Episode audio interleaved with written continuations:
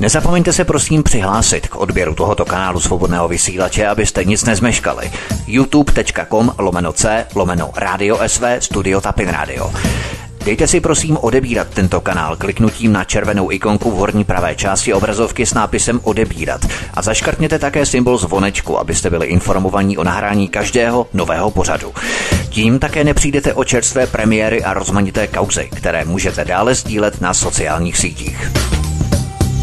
Příjemný, krásný, dobrý den, dámy a pánové, milí posluchači, zdraví vás Vítek, posloucháte Svobodný vysílač C S. Jsou si Češi schopní vládnout sami? Takto provokativně bychom mohli položit základní otázku dnešního programu.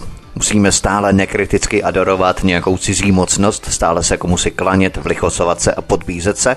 A co naše politické reprezentace, charakterizující naši historii? Byly české šlechtické rody skutečně české? Co Karel čtvrtý. nebo praotec Čech? Mají opravdu český původ? Jaká je genetická stopa Bohémie na pozadí Keltů a Germánů? Povíme si něco i o rozdílnosti genetické výbavy národů, například jeho evropských či anglosaských. Je jejich mentalita dobyvatelů a budovatelů tak vzdálená od našeho ohýbání hřbetů, flegmatičnosti a snahou se obtížnými situacemi vždy nějak prošvejkovat? Nejenom o tom si budu povídat dnes u nás na Svobodném vysílači s česko-anglickým spisovatelem a publicistou Benjaminem Kurasem. Pane Kurasi, já vás tady u nás vítám na Svobodném vysílači. Hezký večer. Dobrý večer.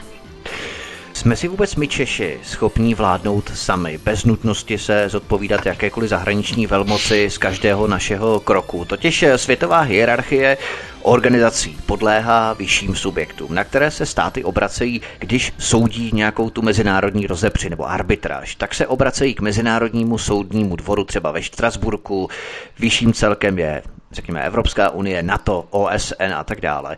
Ale těmto organizacím se zodpovídá každá země v rámci nějaké zahraniční politiky, zahraniční diplomacie. To není nějaká česká specialita, abychom to pochopili. Ale co se týče politického establishmentu, politických elit českého národa speciálně, máme my Češi dostatečné sebevědomí na to, abychom se nemuseli stále ohlížet na nějakou tu velmoc, která je zrovna v kurzu, která frčí, a vlichosovat se jí, vlísávat se jí více, než je zdrávo? Nepřeháníme to my Češi s tou, řekněme, zahraniční vazbou, pupeční šňůrou na nějakou mocnost, kterou si zvelebíme a u které je vždycky těžké tu pupeční šňůru přetrhnout? Zkusme zatím jenom současnost. Jak vidíte tu českou zahraniční politiku vy dnes? No, česká zahraniční politika, no jednak nevíte, kdo tady vlastně českou zahraniční politiku dělá, jestli jsou to radní, nebo ministři zahraničí, nebo prezident. Myslíte na Praze šest, předpokládám. No, třeba Praze šest, nebo, nebo v Řeporích. Takže tady vlastně není přesně určeno, kdo tu zahraniční politiku má dělat. Zda to má být prezident nebo vláda a se nemůžou pořádně dohodnout. Ale ono to pochází možná už z, z historických pramenů, protože Češi si vládli poměrně krátce, tedy za Přemyslovců a Lucemburků, potom, potom ještě Jagellonců trochu a Jiřího Poděbradského. Tam to nějak potom skončilo, přešlo k těm Habsburkům.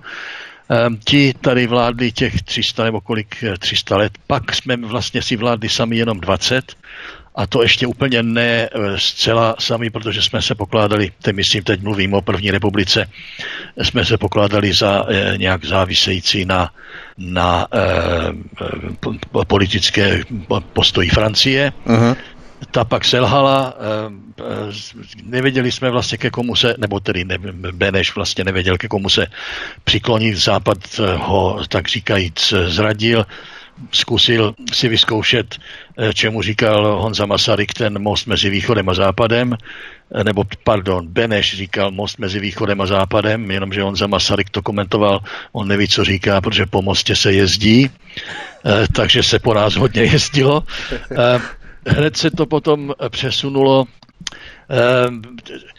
Já bych, já bych tomu řekl jednu důležitou věc. Aby člověk mohl mít dobrou zahraniční politiku, aby mohl mít zahraniční politiku bezpečnou, tak musí být těm, kdo zaručují tu bezpečnost, nej, při nejmenším užitečný, ale v nejlepším případě nepostradatelný. A Čes, Češi na toto v dějinách hodně často zapomínali. Musíme být těm silným nepostradatelní, aby jim stálo za to nás bránit, když jsme v ohrožení někým jiným silným. Dává to smysl? Dává to možná smysl, právě na to bych navázal, když se ale vypravíme právě do té minulosti, které jste se dotkl, abychom uchopili českou historii tak nějak chronologicky. Tak naše historie, naše dějiny se v podstatě potácejí od jedné okupace do druhé. Když se podíváme před samotný vznik Československa v roce devatenáct set osmnáct, tak jak jste řekl, těch celých tři sta let předtím jsme de facto prožili pod okupací, pod nadvládou Habsburků. Ale ještě předtím to byla sice česká šlechta, to ano, která si ale za krále volila cizince. Ať už to byli právě ti Jagellonci, Prusové, anebo Lucemburkové, ti sice měli úzký vztah k českým zemím, ale také to byli cizinci z Lucemburska. Někdo by řekl, tak ano, co třeba Přemyslovci. Jenomže pozor, Přemyslovci byli Poláci. Původem pocházeli z polské větve. Dokonce Karel čtvrtý., který je vnímaný jako symbol a vzedmutní češství, Karlův most, Karlova univerzita, Karlovo náměstí a tak dále, tak neměl český původ, ani co by se za něj vešlo v podstatě. Jeho matka Eliška Přemyslovna, takže byl napůl Polák a napůl Francouz z Lucemburska. Dokonce mezi kalergisty má Karel čtvrtý. Velmi významné vysoké renomé, protože sám Kalergi napsal o Karlu čtvrtém., že to byl první zakladatel globálních konceptů v Evropě.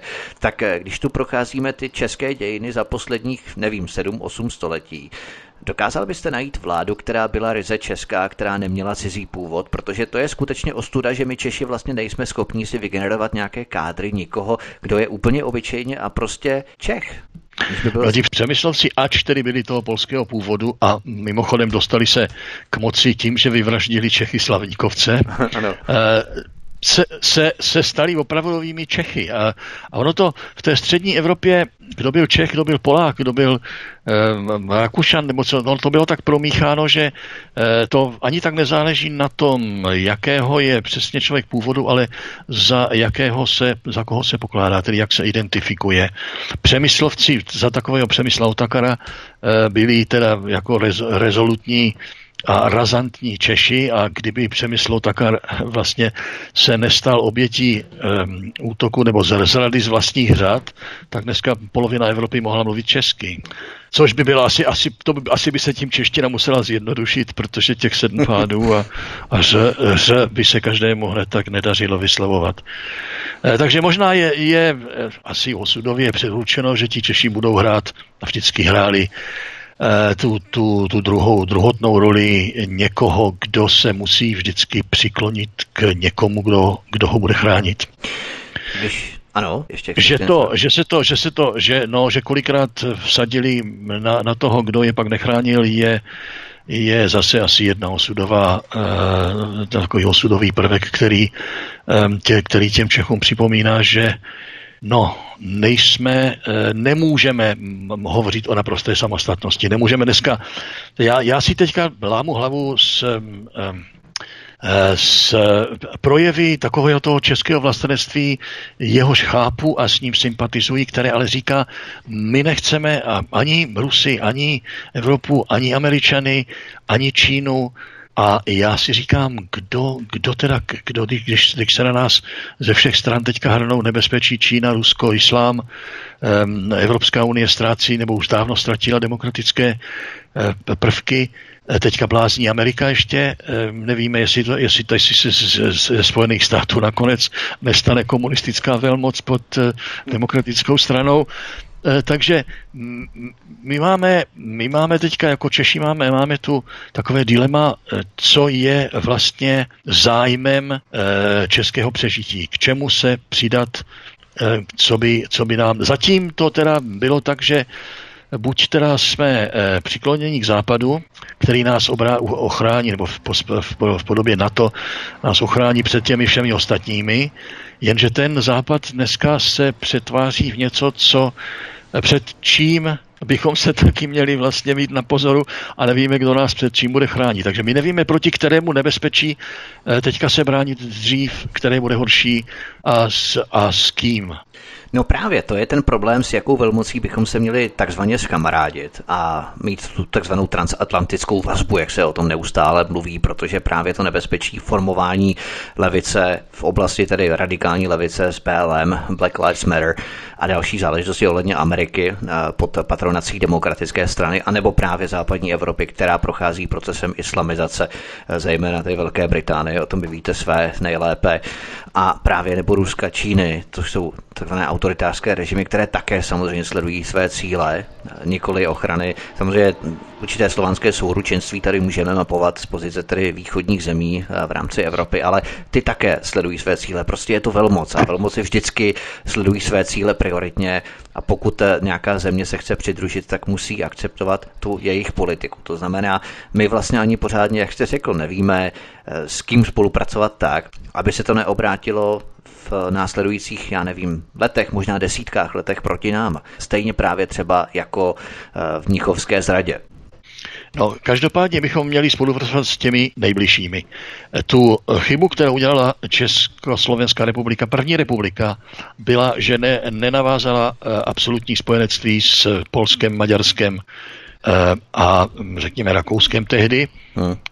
A obklopila se tím pádem de facto nepřáteli, kteří vrazili kudlu dozad, když po mnichovské krizi si Polsko i Maďarsko začali brát kousky té, té, té, té okleštěné, ohoryzávané republiky, která si vlastně už do vínku dala nebezpečí tím, že tam měla sedm různých národností, s nimiž nedokázala navázat smír stoprocentní. Čili já bych napřed se podíval na to, jaké jsou naše vztahy s Polskem a Maďarskem, které obě se chovají statečněji, tedy v zájmu, pokud jde o jejich vlastní národní zájmy, než se chováme my a Slováci.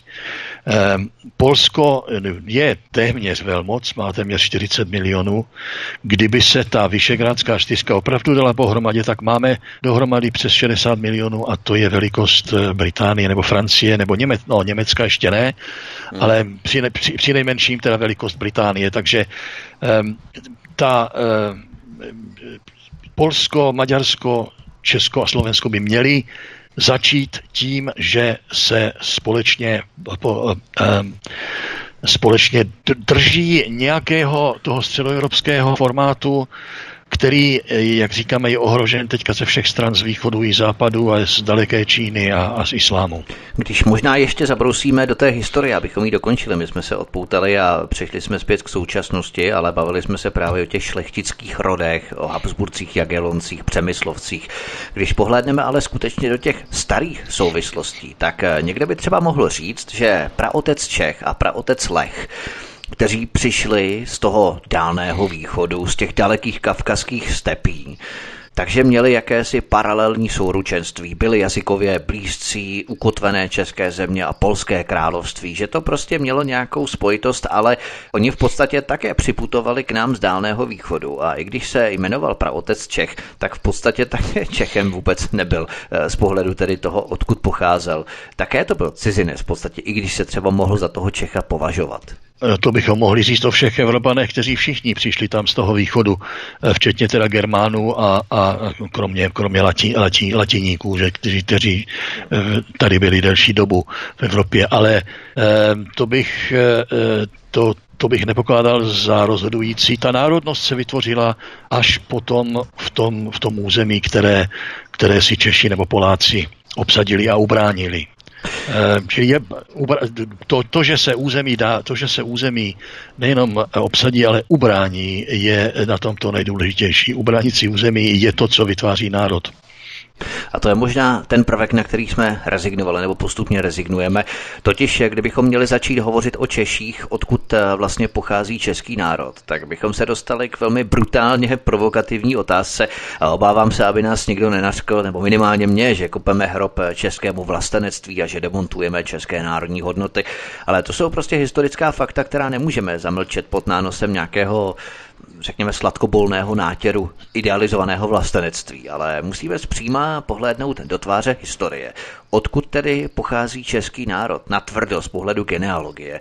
Jestli vůbec něco jako český národ po stránce genetiky existuje, protože totiž to je velmi důležité, jak bychom měli správně definovat národ. Těch hodnotících parametrů a posuzovacích kritérií je celá škála, ale národ jako celek definuje jeho historie, kultura, jazyk a státní hranice. A tyto čtyři pilíře, tedy historie, kultura, jazyk a hranice, zastřešuje pátý element a to je vladař. Prostě ten, který řídí procesy řízení, který třímá v rukou tu reálnou moc.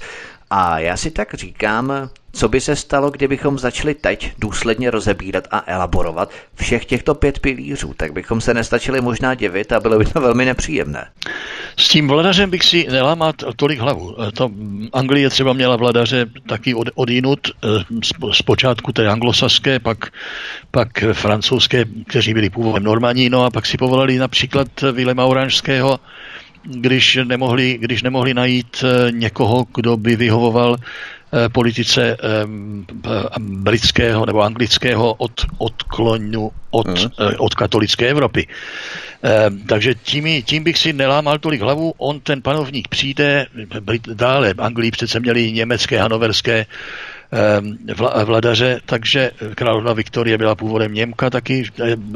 Tím bych si opravdu nelámal hlavu, odkud ten vladař pochází, jako spíš to, čím se stane. A jestliže se někdo stane vladařem nějakého národa, tak je potřeba, aby s tím národem splynul a stal se jeho ochráncem a součástí a kulturním i politickým vyjádřením. Takže to, že Jagellonci se stali Čechy, Přemyslovci se stali Čechy, Habsburkové se Čechy nikdy nestali, v tom je právě ten problém pro Čechy. A když se, když se podíváme na, na dějiny habsburské nadvlády, tak vlastně v určité době už se zdálo, že Češi skoro přestanou existovat, tak jako málem přestali existovat Slováci, kteří byli daleko víc ještě po maďarštění. České obrození vzniklo téměř nějakým jakýmsi zázrakem a často od lidí, kteří byli vychováni v němčině víc než v češtině, objevili češtinu jako něco velice jako krásnějšího třeba než to němectví. Zajímavé je pozorovat, když se podíváme na jména Čechů ve srovnání s jmény Němců, tak mezi Čechy je mnohem větší počet lidí s německými jmény, než na straně Němců s jmény českými, mezi sudeckými Němci byli, teda byla tady česká jména taky poněmčená. To, to znamená, že více Němců se stávalo Čechy, než tomu bylo naopak. To znamená, že někde v tom ob... počištěná jména, tom... že? No, no ne, já mluvím o německých jménech jako Jungmann a Kraus, kteří od jo. toho obrození do, do obrození, dejme tomu, byli Němci, nebo byli od německé kultury. A když na tom českém území se začínal vyvíjet nějaký ten, ten, ten konflikt mezi českým a německým, tak se přidali na českou stranu, ač si neponechali německá jména, ale stali se Čechy. Dokonce Tyrš a Figner, slavní Sokolové, byli původem Němci taky, že? Což je na tom to krásné, protože něco na tom češství v té době obrozenectví na konci osmnáctého začátkem devatenáctého století muselo být sympatického nebo přitažlivého pro, nebo i, dokonce i energizujícího kulturně pro ty, kteří byli, byli vychováni jako Němci. To je zajímavé právě, protože třeba Brno bylo mekou právě Němců, germánství, germanizace, úzká vazba z Vídní, že a tak dále. A naopak třeba Praha, tam byla líheň právě těch mladočechů, staročechů, mladočechů, potom na konci toho devatenáctého století, kde se formovala právě ta česká kulturní scéna, divadelní scéna a tak dále. To znamená, že tam ta centra byla vlastně dvě a každé z nich tíhlo intuitivně právě i na základě geografie, samozřejmě právě, protože Vídeň je blízko Brna, tak tam v podstatě se jednalo o tyto atributy. Ono taky tím, že Praha byla kulturní velkoměsto a Brno bylo spíš tehdy průmyslová, možná se skoro říct, proletářská zóna téměř. Jasně. Těch intelektuálů tam v, té, v tom v osmnáctém. devatenáctém století nebylo tolik. Hmm. Ti, ti se začínali vyvíjet až za Janáčka, řekněme, tom koncem, koncem devatenáctého. Ale když se ještě vrátíme, abychom dokončili tu genealogii v podstatě, i když je samozřejmě důležité, zase člověk považuje, čím se cítí být, Ale vezměte si Keltové, Germáni, románské kmeny, Hůnové, všechny ty turkické kmeny. Tohle všechno se nachází v genetické stopě českého obyvatelstva. Slovo Bohémia, Bémen, pochází od keltského kmene boje. A když se okruhem vrátíme k české mentalitě, protože co tuží a tmelí národ po mnoha staletí, dobývání nebo porobení.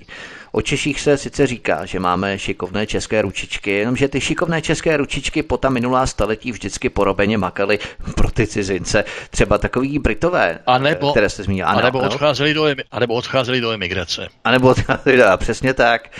Ale třeba ti Britové, které jste zmínil, kteří byli nejprve porobení Francouzi, takže takový ten klasický příklad, jak se udává, Angličané používali prase, pig a kráva cow, protože přicházeli do kontaktu přímo s těmi zvířaty, zatímco slova pork, vepřové a beef, hovězí, pocházejí z francouzštiny. No, no, no, přesně. No, no.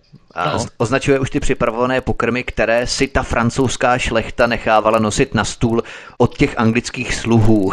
Francouzská šlechta je, tu krávu a prase neznala, jako ta zvířata. Znala jenom hovězí a vepřové.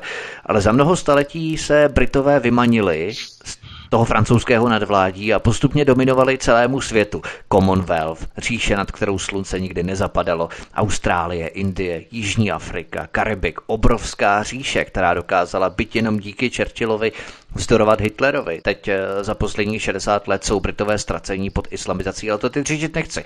Já chci jenom vykreslit tu historii, ve které se Britové stali dobyvateli a budovateli obrovského světového impéria, a to byl ten motor, který je poháněl kupředu, zatímco Češi byli zvyklí stále makat pro ty cizince, sice si z nich dělat legraci, vyšvejkovat je, mrmlat, frflat, ale před cizáky se klanět a lámat v pase. Teď nemyslím třeba, já nevím, tvrdé odbojáře během druhé světové války, ti byli hnětení z trochu jiného těsta a byli to jednotlivci se skupení do nějakých, řekněme, fragmentů celku, ale já mám na mysli teď národ jako celek, který se nedokázal vymanit z té poroby pod cizinci, a proto nám vždy cizinci vládli. Myslíte, že i to ovlivnilo naší mentalitu směrem do současnosti, nechat na sobě dříví štípat, ohnout hřbet, rysy naprosté flegmatičnosti, smíření se s osudem, že to je to, co si český národ odnesl z té historie v genetické výbavě až do současnosti? Ono to bylo možná dáno eh, nutností nebo touhou přežít jako národ. Když se podíváme na ostatní slovanské národy a kmeny střední Evropy, tak ty byly všechny poněmčeny, kromě Poláků, teda to je velký národ, který byl přesto přežil, protože byl, přestože byl několikrát rozdělen do různých státních celků, mm. tak Češi byli od jak živá součástí té větší eh, říše německé, eh, a to už i teda od těch Přemyslovců. Za, za, za eh, Lucemburku ji dokonce vládli, eh, protože došli, když pochodovali, došli do té střední Evropy. Určitě by chtěli jít dál až k Atlantiku a být někde za těmi Němci z druhé strany, aby, ne, aby, na, aby, na, ně, aby na ně nemohli ani Němci, ani Rusové, ale nedošli tam, protože tam už ti Němci byli, takže eh, došli do toho, do toho, do toho středu Evropy a tady jim eh, nezbývalo nic jiného, než buď se stát součástí té, toho, toho um, sílícího němectví, které tehdy nemuselo nutně být uh, ani genocidní, um, ale, a, a nebo přežít takovým způsobem, jakým, jakým třeba podobným, jakým se podařilo dva tisíce přežívat Židům, kteří byli také bez, bez vlastního státu, bez Aha. světské moci. A museli se, a museli se přizpůsobovat eh, zákonům a na, národním pravidlům těch zemí, v nichž žili, a přitom se snažit zachovat něco z těch svých tradic a, a, to, a, to, a to trváním na, na paměti. Důležitá je historická paměť. Židé si uchovali historickou paměť, která jde zpátky ty tři tisíce let, tři tisíce pětset, a Češi tedy, aby přežili, tak museli, to obrozenectví bylo v podstatě také o tom vy, vyhrabávat zpět tu zapomenutou historii češství, která se musela i místy vymýšlet, ale to nevadí. Když, si, když jedete podle nějaké legendy, kterou jste vzali jako za svou, tak to vůbec není důležité, jestli se, jestli se opravdu historicky stala nebo ne. Je důležité, že si z ní berete určitý podnět k pokračující existenci. To je pravda. Práci toho podnětu k pokračující existenci, snažit se vyhrabat nějaké archivní dokumenty, anachronizmy, které se používaly třeba i v rámci jazykové výbavy národa, oprašovat takové ty smrkonosopleny a břinkotruhly a další, další záležitosti, aby to znělo česky. Ale to se právě dostáváme k té charakteristice toho národa, čím se národ vyznačuje. Protože třeba u germánských národů je to jasné. Germánský původ je typicky charakteristický, to znamená studené čumáky, odtažití, studený ženský, takové ty válečnické dobyvačné choutky, různé historické eskapády, velice disciplinovaní, velmi precizní, na povely, na rozkazy. Jo, to znamená, že tohle je třeba takový ten typický projev těch genetických vlastností germánských národů. Je to jasně definovatelné a proto se to i kopíruje do těch historických souvislostí. Třeba Poláci, ti mají přesně to samé. Mají v sobě to válečnictví v krvi, ten militantní prvek, takový ten vzdor. Konec konců jsme to viděli na té druhé světové válce, zatímco my jsme se vzdali, když díky Eduardu Benešovi českoslovenští vojáci chtěli bojovat, to bychom zabředli do detailů, do podrobností, tak Poláci s tím Hitlerem bojovali, když bylo předem jasné, že to projedou na celé čáře, což se také za tři týdny zhruba stalo. Je skutečně ta genetická stopa jednotlivých národů tak silná, že se kopíruje do klíčových historických okamžiků v rozhodování, řekněme, na křižovatkách osudů těch národů, jako třeba to bylo u Poláků? No tak ti Poláci bojovali nejen do, v těch pár, tý, těch pár dní, vlastně týdnů proti Němcům, ale potom ještě dlouho. Ta armia, armia Krajova byla velice organizovaná jako podzemní hnutí, které spolupracovalo s Londýnem i s, i s Moskvou.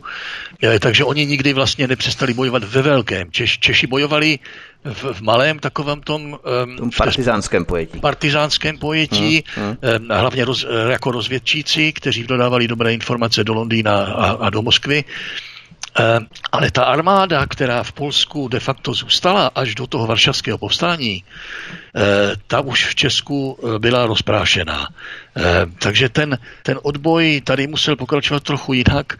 Um, to přežití muselo, um, muselo proběhnout tím... Um, nad čím si Beneš lámal hlavu, že tedy nechtěl, nechtěl ten národ poslat do, do, na, na, na porážku, na, na, na, na jatka, jak tomu když si myslím dokonce říkal, takže jej vlastně podrobil těžké zkoušce, z níž toho takové té pod... No, skoro s nutností být záludný a, a, a neupřímný a zákeřný, což k čemuž potom, čehož potom využili samozřejmě komunisté a, a než se ten národ stačil zase narovnat, tak, jej, tak si jej tak si jej podmanili znovu. Já bych to ale ne, nebral jako jako nějak zvlášť negativní charakterovou vadu, je to prostě Byla to, je to prostě dáno způsobem, jakým přežít v dané situaci, a to, že se v tom devadesátém roce počítalo s nějakým, s nějakou samostatností opět, ta už opět nebyla možná bez, bez um, soudržnosti s nějakým větším celkem. A já, jak říkám, mělo se, mělo se rozjet pořádně spolupráce Visegrádské čtyřky i ještě než se vstupovalo do Evropské unie a možná se do ní vůbec nemělo vstupovat a zůstat v té, v té, té alternativě, kterou bylo ještě tehdy Švýc, řekněme Švýcarsko, Dánsko, Norsko, Island, tedy zbytky té, toho, toho, toho EFTA, Sdružení volného trhu, které by mělo veškeré obchodní výhody s Evropskou unii, aniž by muselo přijímat všechny ty, ty pravidla a, a, a direktivy, kterými, kterých je Norsko, Švýcarsko, tedy Švýcarsko je hmm. samotné, samo o sobě pořád, které jsou ty státy EFTA ušetřeny. Ano, ten bruselský dirigismus no, a tak dále. Právě. Přesně tak. Vy jste tu nadnesl ten případ Eduarda Beneše, který musel se uchýlit k určitým záměrům, aby zajistil zachování českého národa i navzdory těm řopíkům, které jsme měli podél hranic a které sice nebyly dokončené, ale už i tehdy dokázaly velmi efektivně čelit těm možným útokům, které by byly prováděné ze strany Němců, ze strany nacistické třetí říše. Dokonce Hitler se nechal slyšet, že byl zklamaný tím předelegováním území německých Sudet, českého území právě, že ho ty velmoci Francie, Británie připravili o krev a o růže. On to takto definoval, jo. Takže on chtěl bojovat a v podstatě takovýmto způsobem to dopadlo toho dvacátého osmého září devatenáct třicet osm. Ale třeba zase slovenský Jozef Tiso, to je zajímavé, pokud on by nesouhlasil se spoluprácí s Hitlerem, tak by nacisté v podstatě rozporcovali Slovensko mezi Polsko a Maďarsko a fakticky by Slovensko jako národ přestalo existovat. Takže tady třeba byla křižovatka buď hrdinného zániku Slovenska, kde by si Tiso postavil hlavu a Hitlerovi na spolupráci by nekývil, anebo pokračování Slovenska, ale jako kolaboranta s nacisty. Ale Josef Tiso zajistil, že Slovensko jako státní útvar nezaniklo. Takže ono je velmi těžké zpětně hodnotit rozhodnutí těch klíčových historických okamžiků některých národů. Protože třeba v tomto případě rovná páteř, hrdě vstyčená hlava by znamenalo zánik Slovenska, které by se tak či tak po druhé světové válce nějak obnovilo, ale už by mělo mnohem třeba obtížnější vyjednávací pozici na zpětné nárokování svého území, třeba Trianon a tak dále. Čili to není tak jednoduché. Hrdý patriot za každou cenu, což může být likvidační. Čistě z té silové pozice člověk musí občas ten hřbet trochu ohnout, aby ten národ zachoval, podobně třeba jako jsme to dělali my v rámci střední Evropy, kdy se přes nás valili tu velmoc zleva, tu velmoc zprava, ze zhora, z dola, ze severu, z jihu. V podstatě i ta naše geografie byla velmi nevýhodná, proto uchovat si nějak rovnou páteř, protože bychom přestali v nějakých okamžicích historie existovat. Ono to možná ani není tak ten případ toho ohýbání jako uhýbání. Uhýbání direktu, přímému direktu se Češi naučili. Jasně, jasně, a Slo, Slova, Slovákům v té době taky asi nezbývalo nic jiného, než, než si tedy zachovat ten stát, i když byl tedy v, v, v koalici s, s německým nacismem a museli jít do války. Češi byli, Češi byli de facto ušetření toho, že nemuseli jít válčit. Slováci museli válčit. A do určité míry si tím vlastně Češi zachránili spoustu životů, které si sudeční Němci neuchránili. Část těch sudeckých Němců, kteří zemřeli, kteří se počítali v čtyřicátém pátém roce, že jich bylo o tolik míň než v roce třicátém devátém, část z nich byli ti, kdo padli na ruské frontě. Takže ne, ne, ne ti, co by byli potom vyhnáni nebo, nebo persekvováni nebo zabíjeni eh, nějakými českými pomstychtivými eh, bojůvkami po válce. Česko-anglický spisovatel, dramatik, překladatel a publicista Benjamin Kuras je hostem u nás na Svobodném vysílači. Od mikrofonu vás zdraví Vítek a po písničce budeme pokračovat dál. Hezký večer, dobrý poslech.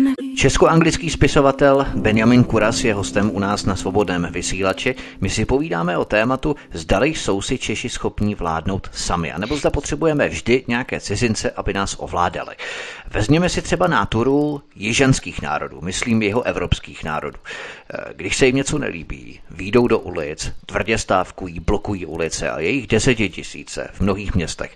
Prostě nenechají se sebou orat, takzvaně. Třeba i Francouzi, kteří mají velmi tvrdé, nesmlouvavé, silné odbory, které také hájí práva zaměstnanců. Naše zdeformovaná pravice frflá, že je to socialistický výdobytek a že by se odbory měly zrušit a nastolit tady takový ten keynesiovský kapitalismus devatenáctého století jako v Americe. Ale ti Francouzi nebo Italové, potažmo jeho evropské národy, mají naprosto odlišnou mentalitu než Češi a nedá se říct, že by byli více či méně inteligentnější, než jsme právě my Češi. Navíc naše genetická kombinace Keltů, Germánů, Románů by nás měla předurčovat k podobnému chování, ale ne, my v podstatě uhneme, nebo ne ohneme, ale uhneme, jak jste říkal. Brbláme sice u televize nebo u piva v hospodě, kterou nám taky možná díky koroně zakážou, protože v hospodě se shlukují lidé stejného názoru, vzniká tam revoltující podhoubí a to se také vrchnosti nelíbí. Vzniká tam potenciální odpor ze spoda, revolta a tu je dobré vždy v zárodku nějak potlačit. Ale proč my ve střední Evropě vždy skloníme hlavu až na pár demonstrujících ostrůvků a flegmaticky mávneme rukou s takovým tím stupidním tvrzením, které mě vždycky úplně vytáčí k nepříčetnosti, nech to, Máňo, my jsme tak malincí, že s tím stejně nic neuděláme, tak radši nebudeme dělat vůbec nic. Jo? Teď už je přece jenom jiná doba, než je v té historii, kdy nás mohla nějaká velmoc v podstatě vymazat nějak z historie, vůbec národ jako český národ, jako celek. Teď už je jiná historie, děláme pořád to tež, ten týž vzorec opakování. No já bych ale na tom... Uh... viděl i něco pozitivního. Když si, když si srovnáte to, co ty, ty, ty nesmysly, které probíhají teďka už několik měsíců v amerických městech, Aha. když si, když si vemete to, co proběhlo ve Francii se žlutými vestami a v, Ně, v Německu každou chvíli s, s nějakými islamistickými útoky a demonstracemi, které jsou násilné, a srovnáte to s tím, že v Česku, kdo nesouhlasí s vládou, se sejde bez jakéhokoliv násilí v počtu tři sta tisíc, odkecá si něco a vrátí se domů. Já bych, k tom, já bych v tom viděl možná i známku určitého stupně civilizovanosti ve srovnání s těmi národy většími. Když, když se podíváte, jste mluvil specificky o Jihoslovanech, no tak tam, jakmile se rozpadl Titův umělý, ale důležitý stát tehdy, tak si šli vzájemně všichni po krku. Já si vzpomínám na citát jednoho sarajevského profesora, který se usadil v Česku a kterého se někdy v nějakém intervju někdo ptal, no a co říkáte na to, že Češi teďka jdou tak po penězích, jsou tak posedlí penězma. A on říkal, buďte rádi, že jsou posedlí penězma, protože dokud, dokud jsou posedlí penězma, tak se nebudou vraždit. A, a, a něco, na tom, něco na tom pravdivého je, ty Češi opravdu nejsou, nejsou snadno vyhecovatelní do hromadného řádění a vraždění jako jako spousta jiných národů, takže já bych, já bych opravdu ty Čechy nezatracoval. Zvykli, zvykli jsme si na to prostě, že někde někdo silnější musí, musí nás podpořit, abychom, abychom přežili proti někomu stejně silnému, silnějšímu. Já se teďka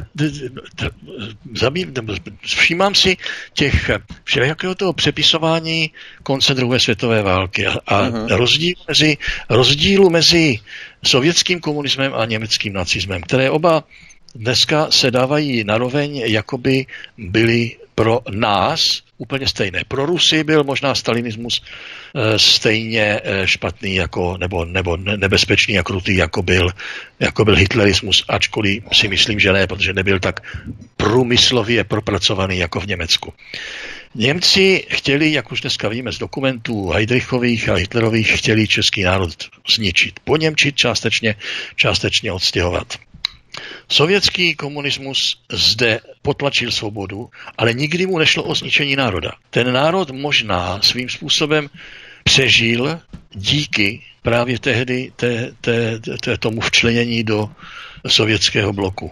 Je to sice možná kacířství, něco takového říct, ale když se na to podíváte historicky, tak ten český národ přežil jako národ s určitými charakteristikami, Které, které obsahují i to, že je imunní nebo dobře připraven na e, příchod nové totality, kterou vnímá e, akutněji, než ji vnímají e, západní státy, kde, kde, ta, kde ta totalita e, nebo, nebo ty de, takzvané ty demokratické deficity probíhají mnohem rychleji než u Čechů. Češi si v tomto smyslu ještě pořád nenechají tolik líbit, jako si nechá Němec nebo Brit v, té, v tom omezování svobody slova. Češi sice mají eh, tendenci k vládě si volit lidi, kteří buď už jsou skorumpovaní, nebo rychle korupci podlehnou, jakmile se tam dostanou, ale pořád to neohrožuje existenci toho národa. Takže možná bychom si měli říct, dobře, podívejme se na ty, na ty pozitivní aspekty té negativní historie. Jedno, jeden ještě citát si vzpomínám, nějaký indický guru tady byl před nějakými třiceti lety měl sérii přednášek, na jedné z nich jsem byl, už si nepamatuji jeho jméno, Bhagavan nebo takového něco podobného. A ten um, um, předvídal, že, nebo varoval, že Evropa nebo celý Západ čeká velice nepříjemná, nepříjemná historická éra, které ale Česko se vyhne, nebo která se vyhne Česku, protože Češi mají karmu, která si už veškeré utrpení prožila a odsloužila. Takže se tomu velkému utrpení vyhne. Já nevím přesně, jak velké to utrpení pro zbytek Evropy bude, ale tady pořád, když to sleduju, co se děje v Británii, v Německu, ve Francii, v Itálii, jak ta Itálie je zaplavená opravdu statisíci lidmi, kteří tu kulturu mění, ne-li tedy likvidují, tak v Česku je naopak takový ještě pořád trend tu kulturu bránit, objevovat, pořád na ní navazovat, hledat ty nové tradiční kulturní, západní, evropské, já tomu říkám, anticko-biblické kořeny, k nímž se hlásíme, a jakoby to, jakoby ten, ta, to, to proroctví, nebo to proroctví toho Bhagavána, nebo ten jeho odhad, že Čechům se to vyhne, zatím ještě pořád fungoval. To je zajímavé s tou karmou, protože tam vznikaly ty kolonialistické choutky v rámci historie mnoha staletí, jak jste jmenoval Británii, Německo, Francii, Belgii, také nesmím zapomenout Španělsko, Portugalsko, no. Itálie, v podstatě všechny ty větší evropské státy na západ od nás. A teď se jim to vrací. Ono je pravda, že mnozí to tak tvrdí, že právě to, co se odehrává na západě, je pokračování anebo vracení té karmy, co oni vykonávali během těch staletí dříve. No to je právě to. A tu, hmm. na, té, na té, té karmě se Češi nepodí, nepodíleli. Češi byli kolonizátory jenom v jednom případě, když to, to, na to přišli Hanzelka a Zikmund někde, když cestovali po ta, tanza, Tanganice, Tanganika, která byla kdysi německá a částečně rakouská. A já jsem to četl, to bylo nějaké tady v té Africe snů a skutečnosti, byla jedna z těch reportáží, tam vyprávěli, jak jedou kolem cvičáku vojenského v zemi, kde se mluvilo anglicky a svahilsky, a najednou tam slyší vpravo, v bok, v podstě zbraň česky, tak potom šli a zjistili, že když si za Rakouska tam Rakušané poslali poslali pluk nebo četu nebo brigádu jo, jo. českých vojáků, aby tam ty, ty, ty africké, africké armády cvičily. No a Češi, jak jsou, mají smysl pro srandu, tak si řekli, no naučíme, vycvičíme je v češtině. Tak, tak potom oni tedy, ač mluvili doma svahilsky a na úřadech anglicky, tak v poveli ty si dávali, dávali česky. A Angličané to nezměnili, protože si mysleli, že to je ve svahilštině, tak to tam zůstalo až do těch, až do těch padesátých let, což jako opravdu zase, zase mluví ve prospěch něčeho kladného, které ten český národ má. Mimochodem Michael Palin, jeden z těch Monty Pythonistů, nedávno řekl, že nej, nejlepší smysl pro humor mají Češi. To je fakt, i když ten anglický suchý humor také stojí opravdu za to. Nicméně v rámci těch Čechů, to jsem právě možná ještě nedodal, nedoplnil v tom mém předchozím vstupu, že Češi se právě na tom kolonialismu nepodíleli, to znamená, že ta karma, jak jste říkal, neplatí právě pro Čechy, pro Slováky a tak dále. V té české mentalitě bych se jenom ještě vrátil k tomu, jak jste říkal, ohledně zániku Titova režimu v podstatě a potom přišli všichni jeho Slované po krku takzvaně. Něco podobného se odehrávalo při rozdělení Československa, kdy my jsme také velmi mírně, jak si provedli to rozdělení, když tady nebylo referendum, což se dnes mnoha politikům vyčítá právě, když v té vile Tugendhat Mečiar s panem Klausem dojednávali ty prvky rozdělení a rozdíly, které k tomu potom rozdělení vedly, tak nebylo provedené referendum, protože oni věděli, že by nedopadlo ve prospěch toho rozdělení, ale chtěli to Československo rozdělit, ale svět si toho až na pár výjimek nevšiml, protože to proběhlo velmi mírně, neprobíhaly tady žádné válečné konflikty, občanská válka, nepokoje, nic takového právě jako na tom jihu slovanských národů nebo balkánském poloostrově. To znamená, že my jsme to také zvládli tímto způsobem v rámci té naší mentality, jak si se nenechat vyhecovat. Jo? No, nepadla mezi Čechy a Slováky jediná facka, takže to opět říká něco pozitivního o obou národech, že v tomto smyslu se, se chovají civilizovaněji než mnohé národy, s kterými se třeba nepříznivě srovnáváme a pokládáme je za lepší. Tak já bych opravdu přestal, se, přestal s, tou, s tím flagelantstvím, sebebičováním, že jsme špatní nebo horší. Nejsme, jsme pracanti dobří, máme smysl pro srandu, dovedeme věci řešit humorem, dovedeme věci řešit bez, bez násilí. A to že, to, že máme ty, to, že máme skorumpované politiky, no dobře, to má kde kdo. A ještě krásná věc na tom Česku je, pořád se tady vytváří nějaká hodnota. Já vždycky říkám, že Čech, Česko je pohádková země, byla už stokrát rozkradená a pořád je tu co krást. Možná ještě vedle té bramboračky nezájmu o věci veřejné. Tady zejména u většiny nové mladé generace, ale pozorujeme i další velmi znepokojující atributy, jako třeba nepříliš velká nebo vlažná láska k vlasti. To je spíš vnímané jako posměšek, nejasné ukotvení k národu jako celku, neznalost základních historických dat podtrhujících stěžejní okamžiky naší státnosti, historie, dvacátého osmého října devatenáct set osmnáct, osmého květen čtyřicet pět, sedmnáctého listopad osmdesát devět, i když tady je taková pachuť orchestrace a režírování samotnou S T B, první leden devadesát tři rozdělení, patnáctý březen třicet osm, dvacátého prvního srpen šedesát osm a tak dále, neznalost základní kultury, prznění českého jazyka, rozmazávání jasných kontur českých hranic, to, jakože to stejně nemá cenu, jsme přece Schengen, což už je přece předstupeň pro úplné zrušení hranic, jsme přece všichni Evropa, europeizovaní, jsme Evropané. Prostě ty základní čtyři pilíře, jak jsme o nich mluvili, plus ten pátý, čili vláda, nezastupuje české zájmy, české atributy, české hodnoty národního ukotvení. Není právě tohle problém v rámci té příchozí nové generace, protože ta starší by si to mohla klást za vinu, že nedokázali ty mladé vychovat k tomu, aby ctili opravdu ty pronárodní hodnoty. Čí je to chyba? Pojďte, ono to začalo už zrušením českomoravské hranice, vytvořením umělých e, krajů, jako je Vysočina a, a, a Hradecko-Pardubicko. Tam kdysi bývala moravská hranice. Dneska prý, dneska prý se toto znovu, znovu zavádí na silnicích, kde se, kde se, dává, kde se dává znamení pře, přejíždíte na Moravu, no, přejíždíte do Čech. Ehm, to, že To, že Moraváci, Morava byla e, svým způsobem odlišným regionem kulturně nebo, nebo nářečně nebo, nebo hudebně a, a, a, a vinařsky, e, se mělo uchovat tak, jako se to uchovává v Itálii, kde se to prostě nemění. Tam je e, Regione Perugia, zůstává Toskána, zůstává svou, Umbria zůstává svou a ty hranice se tam ne, ne, nemění. Takže ta Morava měla, e, měla se zasadit o to, aby ta moravská hranice zůstala moravská a bylo poznat, kde se, odkud se říká shromáždění a kde je zahromáždění. Už tam to, ten rozdíl by tam prostě měl nějakým způsobem zůstávat.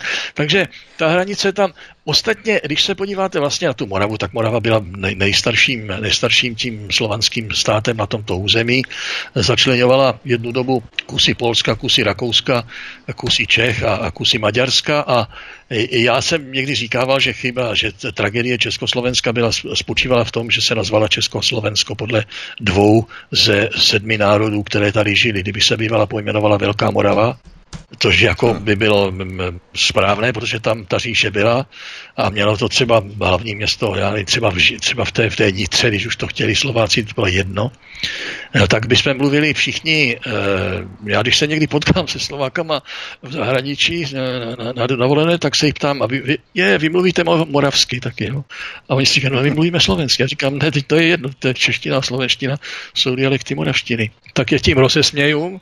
A je to takové hned, hned ta, ta, taková ta, to napětí mezi Čes, Čechy a Slováky se, se dá tou moravštinou nebo moravskostí eh, rozptýlit. Takže kdyby se to všechno jmenovalo Velká Morava, tak by možná i ti Maďaři a Poláci, co v tom žili, eh, si říkali, no dobře, tak jsme vel, velkomoraváci, ale ne, nejsme, nejsme jsme pol, po, Poláci ve velkomoravské, velkomoravského občanství, tak jako Švýcarsko má své Italy, Francouze a Němce a jsou všichni Švýcaři, takže e, to byla chyba. No, ono se to asi nedalo jinak tehdy utvořit, protože Masaryk musel um, obelbnout toho Wilsona, že teda existuje nějaký československý národ, který je, má, je většinou, má většinu ve své zemi, takže jinak to Československo by možná nevzniklo. Ale kdyby se jmenovalo Velká Morava, tak, už, mož, tak by možná ani žádné, žádné sudeci, sudecko-německé problémy nevznikly. To je taková ta teorie zpětného, taková ta, takové ty zbytečné, co by se stalo bývalo kdyby, že? To jsou takové ty krásné teorie. Ano, ano. Jak, jak, by, jak by historie vypadala, kdybychom neudělali tohle nebo tamto. Ale ono to tak není, udělali jsme, tak se to stalo.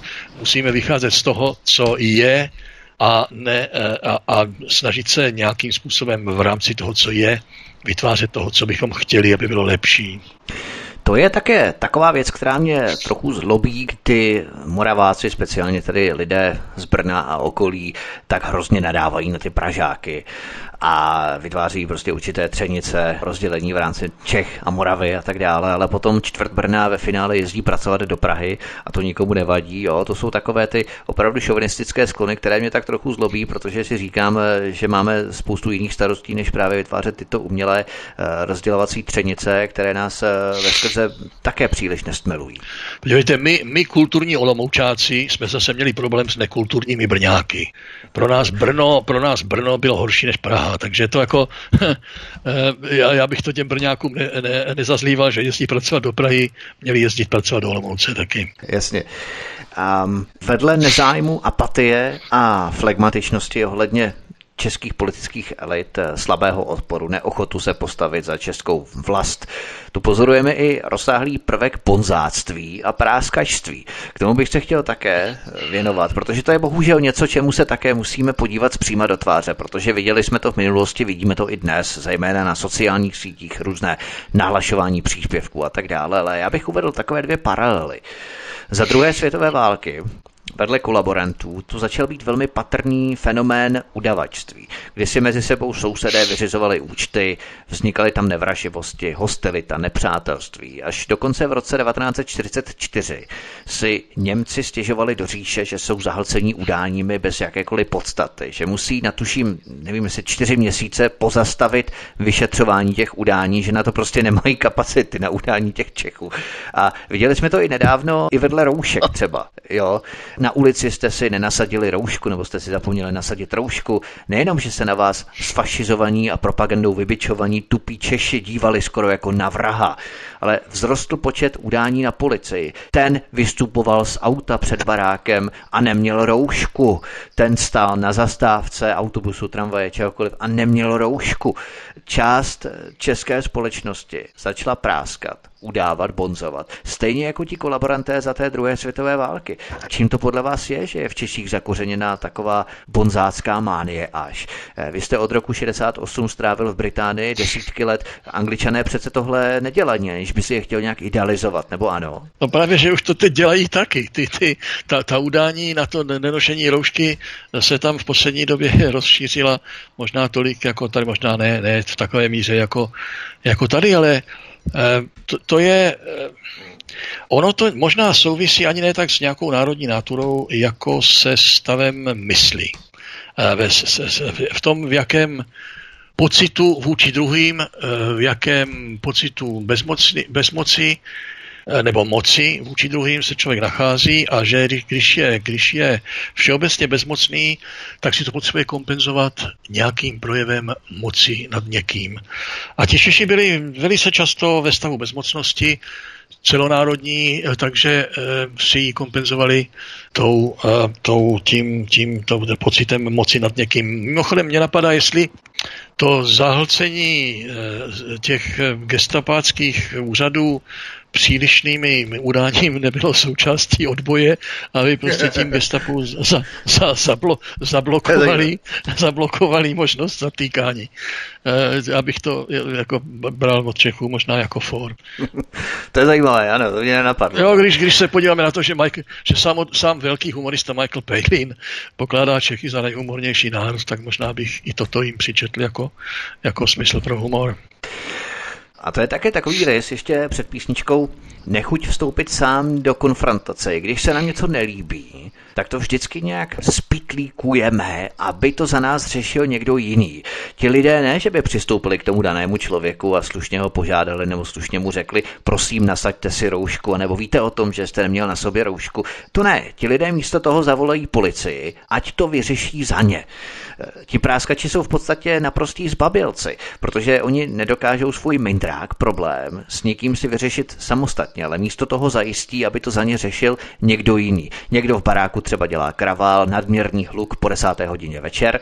Lidé místo toho, aby zabouchali na ty dveře a slušně požádali toho člověka, aby hudbu stlumil, nebo aby přestal dělat kravál, tak oni zavolají místo toho policii. Jo, pokud by jevil samozřejmě známky arogance a agresivity, pak je to jasné, ale ti lidé se ani nesnaží sami zjednat pořádek, nápravu, vyřešit tu konfliktní situaci, když se jim něco nelíbí, jo, ale povolají někoho jiného, aby to za ně vyřešil. Je to také takový standardní postup v řešení nějakých menších konfliktů? Mě třeba pobavilo teďka ještě jedna věc. Lidi, kteří nenosí roušku, mě připadají méně zábavní než lidé, kteří nosí roušku a přitom mají odhalený nos.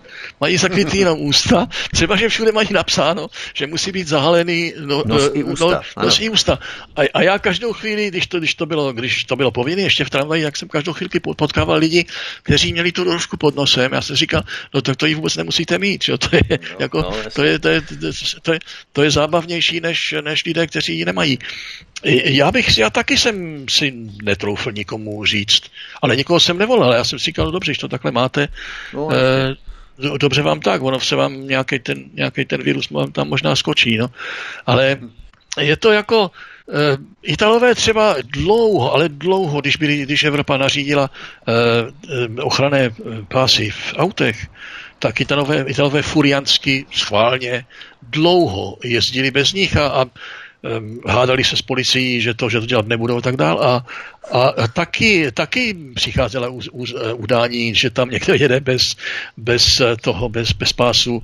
E, ta, taky tam, jako opravdu tam jde, tam jde spíš o bezpečnost toho, kdo ten pás má nebo nemá, než o toho, komu by mohl ublížit.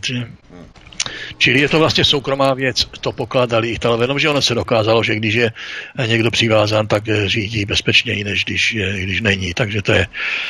Ale jako, chtěl jsem to uvést jako příklad toho, jak Italové, taky podobně jako Češi nedodržují ta pravidla a pokládají to za, za vlastně hrdinství a furianství. A, a, a na druhé straně jsou lidi, kteří na to tu policii pošlou. Takže já bych opravdu, já bych toho nedělal vyloženě českou vlastnost. Jasně. To je možná něco podobného jako rozdíl mezi levicí a pravicí, kdy levičák, pokud vidí někoho nepřipásaného, tak zavolá policii a řeší to a píše na různé organizace, aby udělali zákon, aby ti lidé museli být připásaní, že mu to nedělá dobře, že to nechce, aby to takto bylo. Když to pravičák mávne rukou, vykašle se na něj, řekne, no tak sám hazarduje, je to jeho problém, pokud nabourá, tak může zemřít a má vyšší pravděpodobnost než ten, který připásaný je. No tak ho nechá a jde pryč. A to je právě rozdíl mezi tou pravicí a levicí, že levičák v podstatě do všeho se jaksi ingeruje, snaží se napravit ty křivdy světa, být tím doktorem toho světa, když svět ho nežádá o to, aby byl léčen. Zatímco pravičák mávne rukou a když je třeba nějaká televizní debata, která se mu nelíbí, tak právě ten levičák zase začne psát do té televize, že to bylo hrozné, ať to nevysílají, anebo že to nechce a tak dále. Ten pravičák to prostě vypne a nezajímá se o to, nestará se o to. A to je možná právě ten rozdíl. Tak nějak to je, no, to je jedna z těch odlišujících eh, vlastností.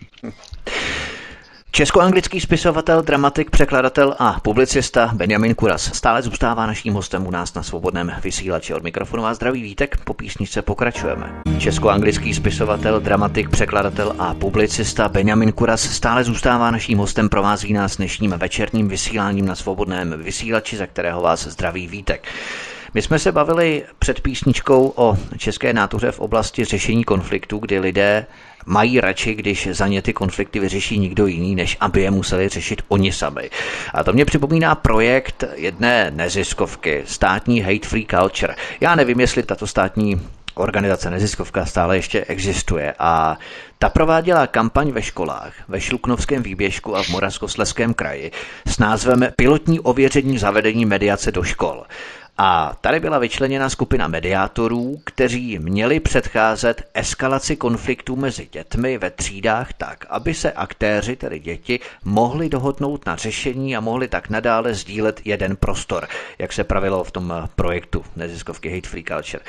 Ti speciálně vyškolení P R mediátoři se mají snažit předcházet eskalaci konfliktů mezi žáky. Tuším, jsem to četl v Mladé frontě, která uvedla příklad, kdy jedenáctiletý žák schodil stejně staré spolužačce penál ze stolu. Začali si nadávat, no a v tomto okamžiku do jejich interakce vstoupil v roli takzvaného P R mediátora speciálně vyškolený pracovník. Hate Free Culture, do toho projektu se zapojilo deset škol, za vyškolení pracovníků a konzultace zaplatili dva a půl milionu korun. Samozřejmě je to naprostá blbost a pitomost, protože děti se mají učit ty konflikty řešit sami, protože až vyrostou, nebudou to umět a bude to probíhat tak, jak to vidíme už dnes, kdy za sebe menší prkotinu, někteří lidé hned úplně cholericky vystartují, naprosto neadekvátně, neúměrně té situaci, skoro jako kdyby je chtěl někdo zastřelit, nebo naopak se zhroutí, berou antidepresiva nebo končí u psychologa, v horším případě na psychiatrii. Proč? Protože se neučili už ve třídách řešit ty drobné rozmíšky a sváry mezi spolužáky. Byl tam po ruce vždycky nějaký ten speciálně vyškolený mediátor a když museli v dospělosti řešit ty skutečné problémy, vztahy, partner, přátelé, zaměstnání, peníze a tak dále, tak toho prostě nebyli schopní nebo nejsou schopní, protože nedostávali už od školy ty malé očkovací dávky, bych řekl, drobných hádek a nesvárů mezi spolužáky. Ale možná je to právě účelovka, jak by řekl Andrej, aby psychologové a psychiatři měli práci s uzlíčky stresů a nervů a farmaceuti větší obrat v antidepresivách. Ale abych se vrátil k tomu, proč jsem o tom vlastně začal, tak pokud se to ty děti učí takto od školy, že konflikty a problémy za ně řeší někdo jiný, nějaký P R mediátor, nějaký speciálně vyškolený, tak potom se nemůžeme divit, že se z nich v dospělosti stanou zbabělci, kteří si nejsou schopni ty drobné nedorozumění vyřešit sami a místo toho práskají, napráší toho člověka policii. Bohužel je to stále rozšířenější rys mentality, nejenom tady české mentality, protože Facebook je celosvětový a vidíme to vlastně ve všech zemích. Tohle všechno je pravda. A teď nastává otázka, proč to školy dovolují. Co, co to je, co, čeho tím chtějí tyhle ty neziskovky dosáhnout, proč je někdo platí, kdo za tím stojí a co, co chce z těchto dětí, aby se z těchto dětí stalo. Jaký je v tom záměr? Protože tam nejde už jenom samozřejmě o to, aby pár psychologů a sociologů a, a, a genderologů mělo, mělo nějak, nějaké mělo slušné zaměstnání. Jde o to, co se z těch dětí stane. Každý pedagog v každé škole při troše několika letech zkušeností ví, že toto je pro děti škodlivé. Takže proč to školy dovolují a kdo to, kdo to, kdo to ve, ve, ve státním sektoru, který na to zřejmě přispívá, dovoluje, aby se to dělo. Otázka.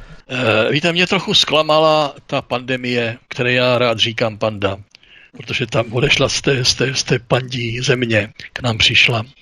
Ona mě zklamala v tom, že já jsem už delší dobu si uvědomoval, že ta celá naše civilizace je tak rozmazlená e, a tak dobře e, hospodářsky, psychicky, ekonomicky, politicky, tak nějak uchlácholená do, do stavu, kdy nepotřebuje za nic bojovat, nepotřebuje bojovat za přežití, nepotřebuje se před ničím velkým bránit, nebo Aha. nepotřebovala dosud.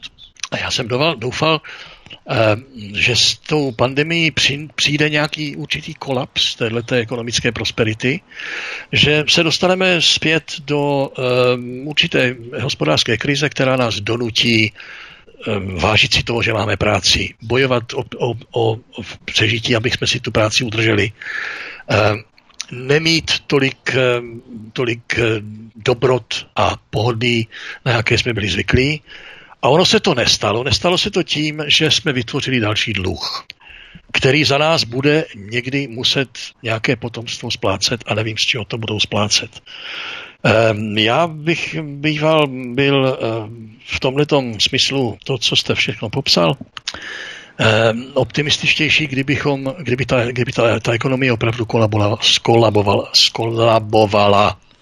A my se museli opět zabývat těmi důležitými věcmi k přežití, výrobě, eh, uživení se a nemuseli se zabývat takovými pitomostmi, které, které, které, které pak za nás řeší nějací psychologové, kteří se řídí nějakými poučkami, které se dozvěděli na nějakém kurzu, eh, v němž, který už je dávno zcela odtažitý od, od reality eh, ekonomické a, a, a, a sociální. Takže čím škoda, no, je to, je to, já jsem doufal, že už budeme v nějaké fázi, kdy tyhle ty nesmysly přestanou, přestanou, se zabí, se, přestanou existovat, protože na ně jednak nebudou prostředky, nebude o ně zájem a nebudeme na ně mít čas. E, tak teď, ať mě někdo vysvětlí, kudy má, kudy má ta, ta naše civilizace půjde dál, když zůstane opětně stále takhle rozmazlená a rozmazlí se jenom tím, že si od někoho vypůjčí peníze, které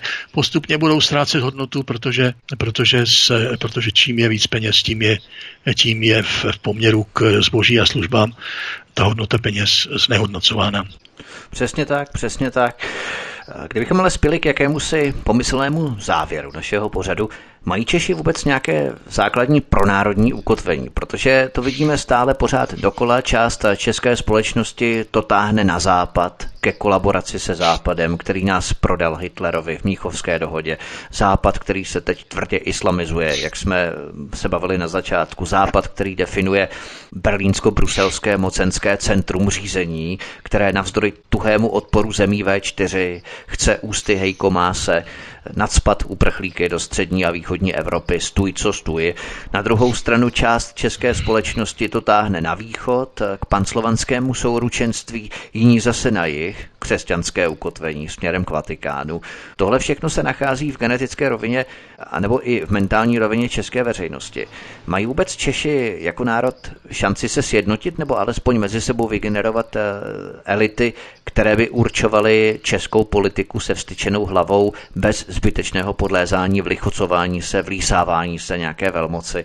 Prostě by preferovali to, co je výhodné především pro Česko. To znamená Česko na prvním místě. Já bych neprosazoval nějakou jednotu nebo nějaké sjednocení pod čímkoliv. Čím víc máme alternativ, které spolu v, v ideovém poli soutěží a vzájemně si konkurují a vzájemně se třeba i obohacují nápady, na které by bez toho, bez té konfrontace jinak nepřišli, tím ten národ bude, já bych aspoň řekl, civilizovanější. Demokracie není, já mám novou definici demokracie, jsem si vymyslel, že nej, demokracie není potřeba přesvědčovat druhé, aby mysleli jako já, ale kreativně se učit žít s lidmi, kteří myslí jinak. Takže já bych, já, bych to, já bych opravdu o žádné sjednocování neusiloval, ideové. To národní je prostě dáno územím, jazykem, kulturou. Ta kultura je tradičně vytvářená tou, těmi kořeny anticko-biblickými, které nacházíme nejenom na západě, ale do určité míry i v tom Rusku, i když tedy v podobě trochu jiné. Ta, ta, ta civilizace západní nebyla vždy demokratická, ale vždycky měla ty, ty západní prvky toho úsilí o zlepšování věcí, o zdokonalování, o tvorbu, tvoření. To bylo hnací, hnací energií západu, a to i jak toho antického, tak toho biblického. Takže já bych se snažil v této situaci, v jaké jsme, teď, teďka, nevych, teďka ne, ne, nemluvím o něčem ideálním, musíme vycházet jako konzervativci, musíme vycházet z toho, co je. A to, co je, je teď, že existuje nějaký kulturně civilizační pocit středoevropský. Ten máme společný s Poláky, Maďary a Slováky a možná ještě s Rakušany, kteří jsou ale zatím teda v tom, v tom za, vyhleněně západním okruhu. A máme hodně společného s Itálií taky. To je pořád ještě střední Evropa. E, I když tedy je to součást vytváření to, té, té západní, nebo vlastně kořen západní civilizace je Itálie. Uh, ono to můžeme vidět i na té kuchyni, kdy Itálie, olivové víno, pizza, spaghetti, knedlíky tady. No jasně, a když, a když jsem teďka, mám kamaráda Itala, který žije teďka v, v Praze a mluvili jsme o Olomouci, odkud já teda pocházím, a on říká, Olomouc, to je italské město. A teď mě začal popisovat, čím je Olomouc italský. A tak jsem říkal, no, no jo, teď oni to stavěli italští architekti taky, tak co, co, co, co namítat. Že jo, ta, ta, tam je to blíž tomu vínu a, a, a, a těm spradlavým sýrům a, a nakonec není náhodou, že, že, že italští sýraři se umístili, se, se, se u, u, utábořili u Olomouce eh, na výrobu eh, napodobeniny parmigiana, že, a těch, těch eh, mozzarella jsou taky na Moravě. Jo. Není to úplně náhodou. Já jsem kdysi, já jsem kdysi vtipkoval v emigraci, když se tehdy hovořilo o napravení toho česko-slovenského konfliktu, tak jsem říkal, česko-slovenský konflikt se vyřeší tím, že připojíme Moravu k Itálii a rozdělíme Čechy od Slováků, bude od nich pokoj. No, já bych opravdu všechny, doporučoval všechny ty prvky toho západu, které ještě v Češi dál hledají a nacházejí, je bych, bych na nich pracoval na všech dohromady, ať se hádá protestant s, s katolíkem a ateista s věřícím. E, to vše vytváří tu, tu, tu kreativitu, kterou se západní civilizace po dva tisíce let proslavila, i když většinu toho času nebyla demokratická.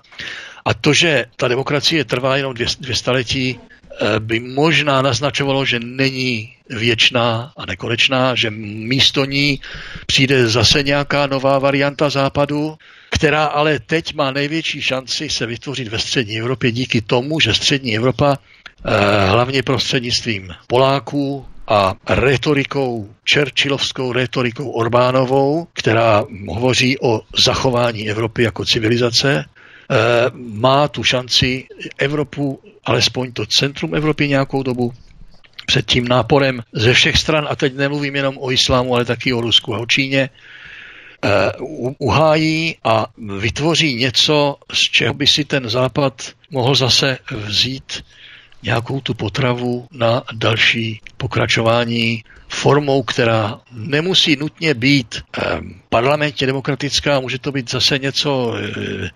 královského a vévodského a aristokratického, které ale vychází z těch dvou kořenů toho starého Řecka a starého Izraele v spojení potom v té, v té křesťanské historii, která udržovala tu Evropu jako, jako společnou kulturu od Atlantiku po ten, řekněme, minimálně tu Ukrajinu, ale řekněme, zkusme to až po ten Ural, Když, když to, je, je to, je to prostě civilizace, která přežila dva tisíce, skoro víc než dva tisíce let, dva a půl, když počítáme starý Řím a Řecko, a vytvořila tolik hodnot, které změnily svět k lepšímu, že by bylo nejenom škoda, ale absolutně trestuhodné, kdybychom ji nechali padnout a stát se něčím, co by už nebylo tak kreativní. A vytvořila hlavně mnoho prostředků k tomu, jak se bránit, ať ve Španělsku proti Maurům, nebo proti Turkům u Vídně a tak dále. Uvidíme, jak to bude právě teď, kdy ten islám necháváme pronikat bez zvednutí jakéhokoliv varovného hlasu až na pár jedinců z našich řad. Nicméně ohledně inklinací, ať na západ, na východ, na jih, k různým politickým směrům, tak to vytváří právě to zdravé konkurenční prostředí pro to, abychom si ty své názory vybrušovali a neustále jak si kreativně se dohadovali, samozřejmě přátelsky. Nesmí to předůst v nějaké osobní antipatie a tak dále, ale jak jste mluvil právě o tom flagelanství, sebemrskačství, tak to mě připomnělo, proč se máme stydět za to, když chceme, aby to, co by měla dělat naše politická reprezentace, by mělo být výhodné především pro Čechy. Pak dlouho, dlouho nic a potom teprve jdou ti ostatní. Mně to přijde dnes, jako by se dělalo všechno proto, aby to bylo výhodnější pro všechny ostatní, od Madagaskaru přes Bali po Tichomořské ostrovy Fidži a Vanuatu. A na posledním místě se bázlivě krčí nějaké ty české zájmy, za které se snad i trochu stydíme, abychom náhodou někoho nediskriminovali. A je nám jedno, že nejvíce diskriminujeme v podstatě sami sebe. Tak abychom to ukončili právě tímto pozitivním, proč se máme za to stydět? Já myslím, že se nemáme za co stydět. Já bych tomu jako na závěr ještě připomněl, že Češi mohou, můžou být hrdí na to, že v historii holokaustu, kterou nejlépe zpracoval Martin Gilbert, taky mimochodem historik Churchillův, nefiguruje jediný Čech jako válečný zločinec. Všechny ostatní národy, možná kromě Bulharů a Dánů, Švédů, nějakého nacistického zločince mají a my ho tam nemáme. Takže už jenom, jenom díky tomu můžeme si říct, hele, nemáme si za, nemáme si, máme věci, za které se nemusíme stydět, zdůrazňujeme si věci, které děláme dobře, pomiňme nebo pomínějme nebo strčme do šuplíku a nezabývejme jsme příliš věcmi, za které jsme se kdysi styděli, a soustřeďme se na ta pozitiva. Vy jste v roce devatenáct set šedesát osm odešel do Británie, kde střídavě žijete dodnes. Jak pohlížíte na Čechy? To je taková možná poslední bonusová otázka. Jak pohlížíte na Čechy v cizině? Protože mnozí tvrdí, že Češi více než ostatní národy se v cizině dokážou velice rychle přizpůsobit a za půl roku v cizině už z nás jsou Američané, Francouzi, Němci a tak dále. A tamnější místní se potom podivují nad tím, když člověk řekne, že pochází z Prahy nebo z Česka. Na to sedí české přísloví poturčenec horší Turka. Přejímají Češi přeochotně kulturu, zvyky, tradice té hostitelské země, kterou předřazují před tu svou identitu. Neříkám se přizpůsobovat, neintegrovat, protože to je přece to, co chceme po muslimech, pokud se sem stěhují, tak proč bychom to též neměli dělat my v cizině. Mám ale na mysli takovéto přehnané nasáknutí tou hostitelskou zemí, kterou si ten Čech nasadí jako cizí kabát, který je mu potom bližší než jeho česká košile. A když naštíví svou domovinu, tak potom dává všem ostatním jaksi sežrat, když to řeknu lidově, ideálně s tím americkým přízvukem, jak je on, ten Tonda Vorlicek z Floridy, jsem přijel po pár letech a neumí skoro ani česky. Já si pamatuju třeba na devadesátá léta ještě, jak ten tenista Pendl se tuším jmenoval, se usadil v té Americe a potom rozdával rozumy, že sport je sport. Takže Češi mají takovou až análně alpinistickou povahu, aby se zavděčili v té cizině přeochotně, převíce. Nemáte také takový ten pocit, protože vy tím příkladem nejste, to rozhodně, ale když pohlížíte právě na nějaké ty české komunity v zahraničí. Podívejte, z těch Čechů, co tam přišli už jako v dospělém věku, kdo pak začne mluvit s nějakým americkým přízvukem, ukáže na druhé straně, že se nenaučil ani pořádně anglicky a, a, a, a předstírá, že, předstírá, že neumí česky. U, u, u, u Lendla to bylo znatelně vidět. Do kontrastu s ním Do, do kontrastu s ním bych postavil takovou Navrátilovou, která naopak uměla velice dobře anglicky a nikdy, když mluvila česky, na ní nebylo poznat, že žila v cizině, kromě toho, že občas si nevzpomněla některé, na některé české slovo. Takže to je, takže to je přístup dvou, dvou typů. To, to, To takovéto přizpůsobování se nebo dávání najevo, že už neumí pořádně česky, to je z lingvistické lenosti. Ale ta emigrace se dělí na dva typy. Jedni, si, jedni se pokládají za emigranty a někdy se, někteří se pokládají za exulanty. Exulanti to jsou lidé, kteří odcházejí z politických důvodů s tím, že se domů jednou vítězně vrátí. To znamená, ti se potom ani tak nepřizpůsobují, nejbrž zůstávají, zůstávají eh, svou starou národností. Uh-huh. Pak, pak uh-huh. je ta druhá, která si řekne, fajn, v Česku to skončilo, k té jsem patřil já, tam to skončilo, tam se už nevrátím, zbytek života trávím tady, přizpůsobím se všemu, ve všem, co tady je. Občas si nějaký ty knedlíky uvařím, ale už s tím nebudu nikoho otravovat. A to, to jsou emigranti. Dneska, když, se, když, když potom, když potom padla, padl komunismus, tak to, ten rozdíl mezi emigranty a exulanty přestal existovat, protože už nikdo nebyl exulant. Všichni exulanti se mohli vrátit, všichni emigranti se mohli vrátit, takže každý, kdo zůstal venku, byl prostě jednoduše emigrant. Už, ta, už ta, to rozdělení neexistovalo. Ten rozdíl potom je v tom, že když se člověk sem vrací, tak ti, co odcházeli z, z, Někteří lidé se přizpůsobili tak, že to, ten návrat je pro ně traumatický, protože, protože od toho čekají to, co si mysleli, že opouštěli před těmi třiceti lety. A ono to všechno se změnilo, Češi se změnili, byly tady jiné podmínky, kterým my v exilu nebo v emigraci jsme nerozuměli, čemu se všemu museli Češi v, sedm, v, v normalizaci přizpůsobovat. A někdo se, se, se sem vrací s tím, že je zklamán a, a, a pak mu pukne srdce jako e, Krylovi, nebo se zastřelí jako Jan Beneš, spisovatel. E, no a pak jsou jiní, kteří, pak jsou druzí, kteří se okamžitě vstoupí do toho, do toho, do toho skorumpovaného politického systému. Těch příkladů taky je několik a nebudu je uvádět.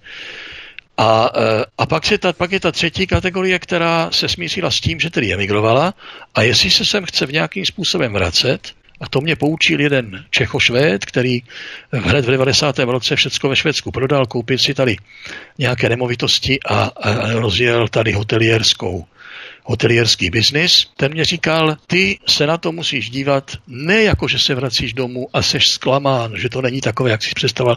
Ty vstupuješ do nové cizí emigrace, do země, které nerozumíš, třeba, že mluvíš jejím jazykem, a musíš pomalu, pečlivě a trpělivě studovat, co se s tím národem stalo a jaký je, a přizpůsobovat se jemu, ne aby se on přizpůsoboval tobě, protože ten národ na to není zvědavý. A já jsem to takhle pojal a vstoupil jsem do toho takovým nějakým způsobem, že vlastně už jako emigrant nikomu nevadím, že jsem sice jako částečně pořád ještě myšlenkově, kulturně, jazykově pořád ještě z části někde jinde. To, že se ta Británie politicky zhoršuje a tady se to nějak pořád nezhoršuje, mě spíš povzbuzuje k tomu, abych trávil víc času tady. K tomu mě ostatně koronavirus donutil, takže jsem se odsud nemohl hnout. Takže já to opravdu se snažím jako konzervativec brát tak, takhle to je, Takhle, to, takhle se tomu musím přizpůsobit, něco na tom můžu zlepšit, ale nemůžu to nikomu vnucovat a nebudu, nebudu jako, jako progresivista utopicky snít o něčem, co není a, a nikdy tak nebude. Mě se, já třeba sním pořád o Británii, jaká byla v těch sedmdesátých letech, když jsem ano, se jí přizpůsoboval, ale ta už neexistuje, takže já už vlastně se, se, se mě stýská po něčem, co už nikdy nebude. Já nevím, jestli jste sledoval třeba pořad Vyprávěj, respektive seriál Vyprávěj na České televizi, kde po revoluci přišel ten Švýcar, který mluvil česky, byl to český emigrant také, přišel, začal v Československu, potom v Česku podnikat, rozjel tady stavební firmu a on právě sem přinesl takový ten étos toho seriózního podnikání z té ciziny, kdy se chovají slušně, s tou kravatou přicházejí, jednají seriózně, korektně a tak dále. A tady byly právě ty podmínky, které svědčily spíš pro korupci, pro nějaké kamaráčovty, klientelismus, rodinkaření, nepotismus, tyto všechny aspekty. A on na to nebyl zvyklý. On v podstatě potom ve finále odešel, řekl, já na to ne, přímo nemám žaludek, ale spíš se chci vrátit do toho Švýcarska. A ten Čech v podstatě, který emigroval za dob toho socialismu pryč do Švýcarska, přišel po revoluci, začal tu podnikat a zjistil, že to Československo nebo Česká republika se změnilo do té míry, že on není schopný v podstatě naskočit na tu vlnu toho vývoje, kdy vlastně on absentoval, nebyl tady přítomný. Potom přišel a zjistil, že to není pro něj zdravé prostředí, tak se vrátil potom zpět do těch hor, do toho Švýcarska a tam jak si dožil s manželkou ten svůj život. Prostě nesvědčilo mu to tady. Nedokázal se přizpůsobit tomu vývoje, ono asi ani bych se mu nedivil, jak to tam popisovali, ale to v podstatě opravdu svědčilo o tom, jaké tady byly prostě úplně jiné podmínky, než když odcházeli ti emigranté. Já to chápu v, v, v podnikání, protože ta, ta, ta, ta, ty podmínky pro podnikání jsou tady opravdu podstatně horší než ve většině západoevropských zemí, už třeba včetně toho, jak je komplikované založit si firmu um, a sehnat investice a podobně. Přesto sem tedy spousta cizinců podnikat přišlo, jako ti jako italští síraři na, na Litovelsku. Hmm. Uh, a různé jiné firmy, které tady převzaly už existující firmy a vyrábějí tady to, co vyráběli tam. Je to, prostě člověk se tomu musí přizpůsobit a, a, a já nepodnikám, nepodnikám v žádné výrobě, tedy podnikám ve výrobě slovíček, můžeme tomu tak říkat.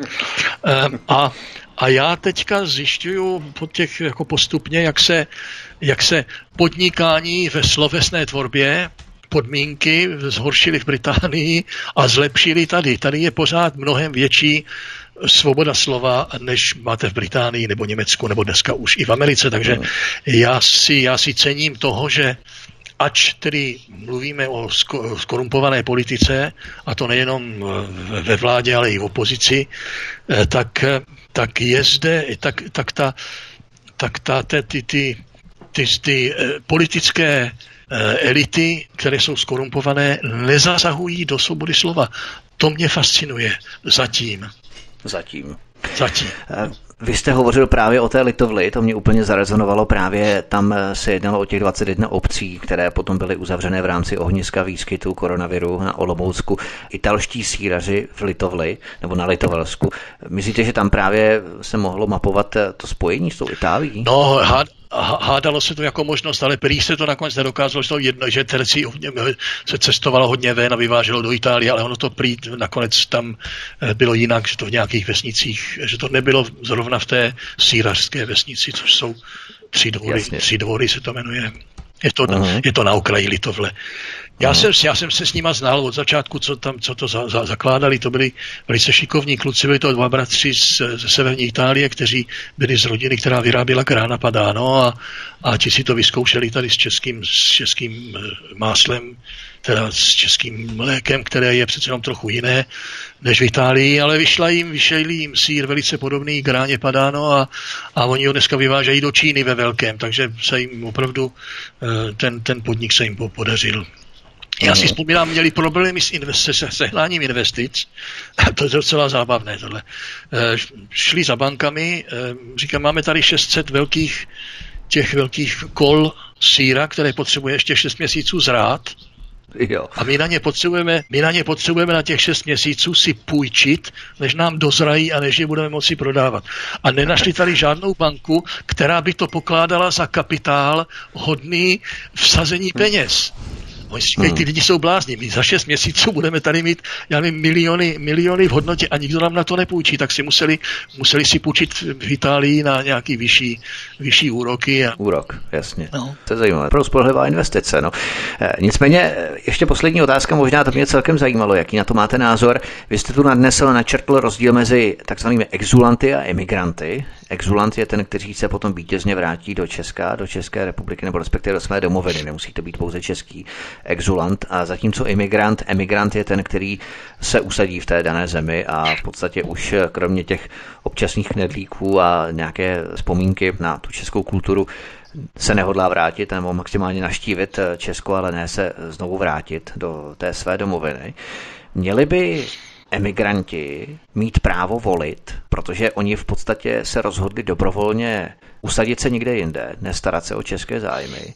A teď vidíme právě u voleb, kdy v rámci korespondenčního hlasování na těch ambasádách ze zahraničí přicházejí naprosto odlišné výsledky od toho, co většina lidí v České republice chce. TOP nula devět, STAN, prostě protinárodní strany.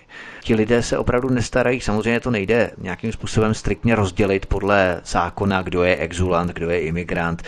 Pokud bychom to takto měli kvantifikovat, což není možné samozřejmě, prostě člověk, který se rozhodne usadit v zahraničí, a neřešme teď, jestli se chce vrátit anebo jenom navštívit zemi, ale prostě člověk, který se jaksi nestará každodenně o české zájmy, nemá povědomí o tom každodenním, řekněme, politickém marazmu, který tu je, a přesto má právo volit. Myslíte, že je to dobrá věc?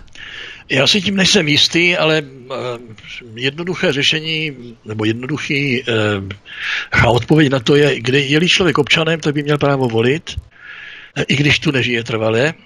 No, no.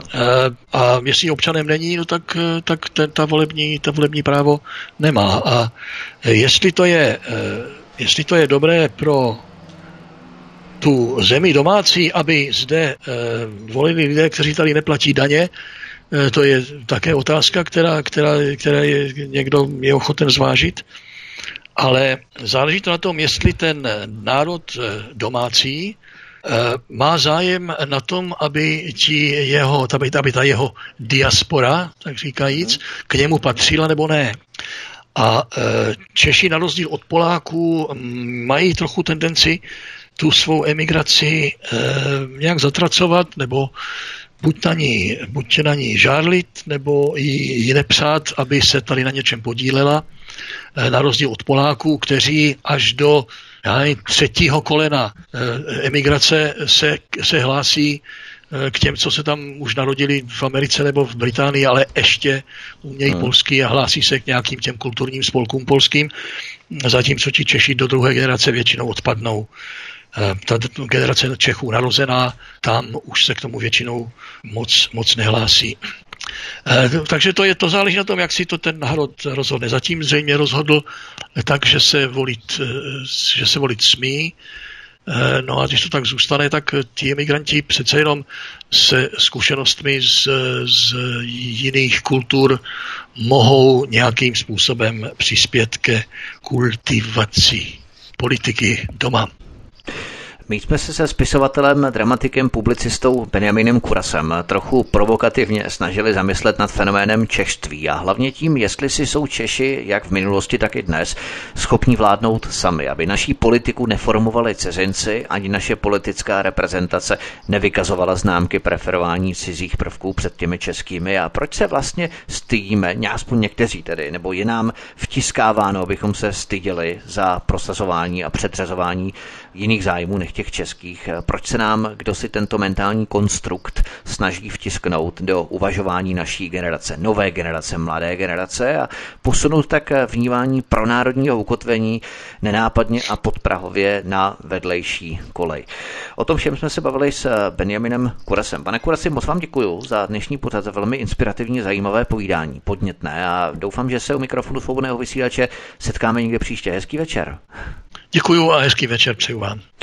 Tento i ostatní pořady si, milí posluchači, stáhněte nejenom na stránkách Svobodného vysílače, ale zavítejte i na náš YouTubeový kanál, kde prosím klikněte vpravo nahoře na tlačítko odebírat, čímž odeberete tento kanál a budou vám chodit veškerá upozornění o nově vysílaných pořadech. Můžete zaškrtnout i symbol zvonečku, což vám zajistí, že tyto pořady vám budou chodit i formou e-mailu, respektive upozornění na ně. To znamená, nebudete muset docházet na YouTube kanál a ověřovat si, zdali je něco nového či není. Automaticky vám všechno přijde na vaší e-mailovou adresu. To by bylo všechno od mikrofonu a zdraví Vítek, přeju vám příjemný večer a příště se s vámi těším opět na slyšenou. Prosíme, pomožte nám s propagací kanálu Studia Tapin Rádio Svobodného vysílače C S. Pokud se vám tento nebo jiné pořady na tomto kanále líbí, klikněte na vaší obrazovce na tlačítko s nápisem sdílet a vyberte sociální síť, na kterou pořad nasdílíte. Jde o pouhých pár desítek sekund vašeho času. Děkujeme.